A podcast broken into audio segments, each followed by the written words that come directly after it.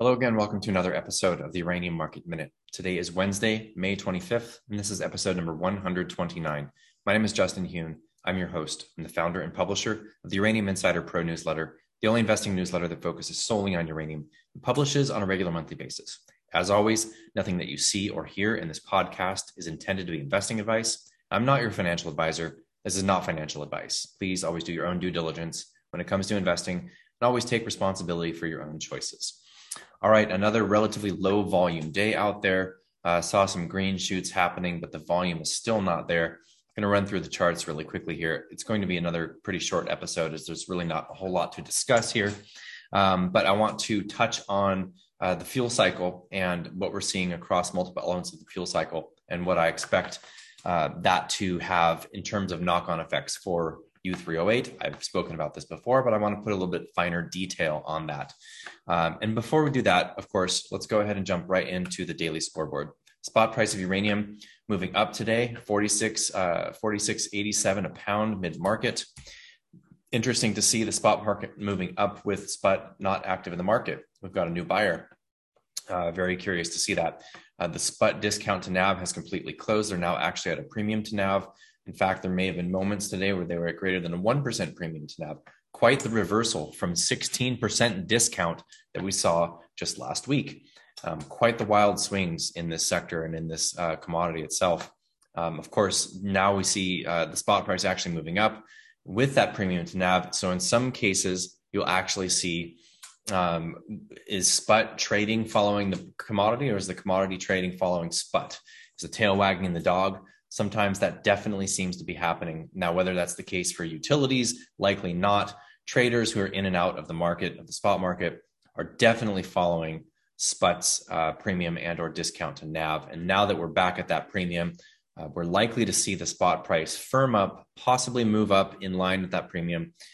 But we have yet to see real volume come into SPUT at that 1% premium. So again, we are still looking for that follow through in terms of volume into SPUT to really feel excited about this leg here. So obviously they did not raise any new money, did not buy any additional pounds yesterday. Uh, they did close at a 0.35% premium. So I believe they were actually up to that 1% today. The ETFs, URA and URNM, neither of them reported any changes to outstanding shares. The flows are not here in either direction here. The market is basically going sideways to slightly up on declining volume looks to me like we likely have a move down coming. Um, I could be wrong, of course. So, on that note, why don't we take a look at the charts? Starting off with URA, up 0.76% on the day. Happy to see that. But again, we are seeing declining volume on this recovery. To me, that shows all the signs of a bear market rally. Um, are we seeing uh, a bit of a bull trap here? At least in the short term, that is certainly possible. I would not be surprised to see another leg down here, whether that's the end of this week, whether that's next week. Um, my understanding is that QT is starting next week, quantitative tightening, uh, the Fed reducing its balance sheet. That should have some knock on effects to the markets. How much? I don't know. How much will that affect the uranium market? I don't know. But just looking at this chart, I'm seeing the, the buyers are sort of uh, tapering off here they're still in charge, but they're taping off here. Not a whole lot of enthusiasm due to uh, just market jitters, generally speaking, with those declining volumes. At least we are still within this cylinder. Um, it's not all bearish, but we got to at least take this 20 day moving average. The 200 day still actually moving up here. That is a good sign, but we are well below it, uh, far from recovering into a bullish uh, uptrend for URA. Cameco noting the same thing here, in fact, noting a bit of a rising wedge on decreasing volume. This looks bearish to me, at least for the short term. Um, look at this declining volume uh, that has been ever since this trend reversal has started. So, this also to me looks like a bear market rally. Um, if the volume were increasing on this rally, I would be, feel differently about it. If we uh, we are above that rising 200 day, that's a really good sign. Uh, and we're still well below that 50 day but we see this decreasing volume on this uh, rising wedge pattern. So, gun to my head, I think we head lower. Is that tomorrow? I don't know, uh, but I'm not super excited about this rally yet. Of course, as you know, I'm very excited about the long term, the fundamentals. But looking at the charts and just being honest with you, um, I wouldn't be surprised to see us head down from here. How far? I have no idea. Sprott Physical Uranium Trust, oops, uh, coming up today, slightly in the positive 0.13%. Did trade up a little bit above that uh, prior to that move in spot. Like I said, I think we were at that 1% premium, but maybe just for a brief moment in time today. Either way, um, we could see risk off take this back down. I would be very surprised to see us come back down below that low print around 1375 that we saw uh, last week, uh, early last week. Either way, this is uh, tracking closer to the commodity, which is a good sign, right at that 200 day moving average, which is still rising. Um, overall, this chart is holding up decent, all things considered. Okay, so what I want to talk about in the uh, in the fuel cycle today for the mailbag section, I had a question come to me yesterday having to do uh, basically expressing frustration. I keep hearing more and more good things about uranium, yet here we sit meaning uh, here we are just chopping sideways after, quite the downdraft we saw over the last six weeks. Yet everything continues to be bullish. Japan restarting reactors, California looking to keep Diablo Canyon online. I mean, that was up there with Germany in terms of doubts about nuclear in the future. Um, that is really a 180. I tweeted about that today, saying basically, you know, this is this gives permission to essentially any country, regardless of which way their politics lean, or any state in the in the United States, regardless of which way their politics lean, gives them permission to reconsider nuclear. It's it's a testament to uh, the crises that we are in currently for energy and the recognition of nuclear as clean energy. So that's huge, right? And of course, uh, you know, like I mentioned yesterday, to more depth, Japan restarting their reactors. China continues to pour new concrete for the next reactors. Um, they seem to be following through on their plan to hit that 200 gigawatts by 2035 or another 150 reactors. Um, we're seeing NuScale, which is a, a recently publicly listed SMR company, um, sign deals with Romania, looking at establishing SMR uh, nuclear in Romania. Uh, gosh, I could really just go on forever. Boris Johnson, the UK, et cetera, et cetera. The fundamentals are there, right? And we have major, major supply interruption. It's all pointing towards higher prices. And will those higher prices come? That's basically what this question is. Is Justin? This all sounds great, but look at my screen. What's going on? Why isn't the price at $100? Why aren't the equities following? All right. So, what are we seeing in the back end and why is does does U3O8 take longer to move? Okay. So I've mentioned this in the past where uh, despite you know uranium being up $3 a pound year to date, that's the U3O8, okay? That's you know, it's one of the very few things that are actually in the green for the year uh, besides you know oil and gas and uh, so that's we're still in a solid uptrend for the U3O8 commodity. But what are we seeing in the rest of the fuel cycle? We are seeing that uh, enrichment, which is the actual paying for material to be enriched, that is SWU, separative work unit, the SWU price made a 60% jump in April for the month of April. We are going to see month end pricing come in next week, and we will, of course, report on that. Um, we will report on that thoroughly in the newsletter that will be out on, let's see, that will be out on Thursday, June 2nd, so a week from tomorrow. And then, of course, uh, I will report on some of those elements in this podcast in the following days. What are we seeing? Huge moves in SWU, huge moves in EUP. That's enriched uranium product that's already been enriched. Huge moves in conversion and enrichment. Both of those elements of the fuel cycle are in a constricted uh, area currently because of Russia being cut off essentially from the West's demand. Now, are they officially cut off? No. Are we seeing actual sanctions yet? No. We have seen proposed sanctions for a number of uh, commodities, a number of um, you know goods, let's say, coming from Russia by the United States government, but they've made exceptions for uranium. Why have they made exceptions? I shouldn't say uranium, I should say for, for nuclear fuel, fabricated fuel and or enrichment the, the, the utilities that are relying on near-term deliveries from previously signed contracts with Russia still need those deliveries in order to maintain their fleet, to maintain that energy production.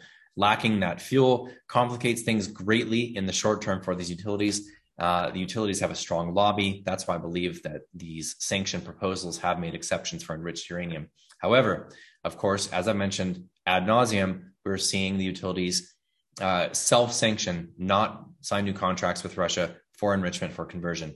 And that is creating this knock-on effect uh, for higher prices for enrichment and conversion. But of course, even even taking into account the move, let's say, of the Western utilities to Western enrichment and conversion, it is natural for utilities to first seek out enrichment, then seek out conversion, then seek out U3O8. Why? If you can buy enriched uranium that's already been through that process, you've got one step. If, if there's enriched uranium that's sitting on the spot market for EUP and it's enriched to the level that your reactor needs, you can buy that up, send it to the fabricator. You're one step away from having that fuel to your reactor. Okay. That's step one. If you have UF6 in your inventory, and most utilities do, and you can buy enrichment, that is two steps away. You have to have the material enriched, then fabricated, then sent to the reactor. Still, that's closer, much closer to uh, contracting for U3O8 deliveries, which is the mine material. So you start at EUP, then you go to enrichment, then you go to UF6, and if you if you need the UF6, you can buy that contract for that enrichment, contract for the fab fuel, then you got your goods. Then if you if you can't buy the UF6 directly, by the way, the UF6 is universal, so it's not um, uh, converted to any particular level. Let's say as EUP is UF6 just taking the U3O8, which is the natural uranium, the uranium octoxide, and that's uh, you know converted to UF6, which is 0.7 percent of the U235 isotope, the fissile isotope. That's universal. UF6 is UF6 is UF6. So if you can buy the UF6, have it enriched, have it fabricated, then you're just three steps from the end of the fuel cycle. If you can't buy the UF6 straight up, in which we are seeing, we are seeing an RFP, a request for proposal that has gone out into the market for pretty chunky delivery um, for the forward months. This is a pretty near term delivery request for UF6 that has gone no offer. Now, I said this last week. That was reiterated this week, still no offer. They uh, repeated that RFP into the market, still no offer. So, what happens if you can't find the UF6 you need? You have to provide the U3O8 and have it converted yourself. Okay. So if you have U3O8 in your in your inventory, and many utilities do, then you have to take that material, send it to a converter, have to get that UF6, that's your feedstock for enrichment, et cetera. So if you can't buy that UF6, and we are seeing right now that there is at least one entity out in the market putting out an RFP that's getting no offer. So what does that mean? That means they have to send that U3O8. They got to convert it themselves, or they have to contract for conversion rather than buying the end product of conversion, UF6. What does that mean? That means that this entity, likely, if they can't find that UF6, they've got to buy conversion. Now, is there possible a converter has U3O8, U3O8 in their inventories to feed in to sell to that utility as UF6? Sure. But utilities will need to contract for more U3O8. And of course, one of the other knock on effects of all of this mess that we're seeing is that when you have supply constrained, uh, you have utilities actually contract for more than they technically need. They want to protect themselves going out into the future in terms of their supply. That is all happening right now. So I want you to picture a whip and the way that a whip moves, right? The way that it, it will flow um, from from from the point at which you're holding it in your hand to when the tail end of that whip finally hits whatever you're whipping. Um, U3O8 is at the end of that whip. Okay. So now we're seeing the enrichment and then the conversion in the middle of that whip. And the tail end of that whip is U3O8. And that is coming. Okay. And that sign that a UF6 RFP is going no offer, that's a big sign. That's a very big tell in terms of the fuel cycle. So, um, what I'm saying to you is, I have great faith in uh, the fuel cycle and what I'm seeing in the fuel cycle, and I have great faith in the fact that U3O8 is the last mover. And we've already seen uh, big moves in U3O8. I think that SPUT has done a fantastic job of being a major catalyst for this market and mopping up a bunch of um, above ground mobile inventory, mopping up a bunch of reverse carried pounds that got shaken out when in a backwardated market. Is there more of that if we see more flows coming into the SPUT? Probably. How much more? Probably not that much. Okay, we're seeing a market that is very tight, and it's only a matter of time until that U3O8 market moves. That is what's coming. Is it coming next week? No, probably not. Maybe, but probably not. Is it coming next month? That's possible. Is it coming next year? It's going to be before next year. Okay. We can measure this move in terms of weeks or months, not years. And so I, I just thought that that whip analogy was appropriate because we're starting to see the beginning part of that in the movement of enrichment and conversion, which has been happening um, honestly SWU bottomed two and a half years ago and it's been going up in a straight line and really shot up in the last couple of months.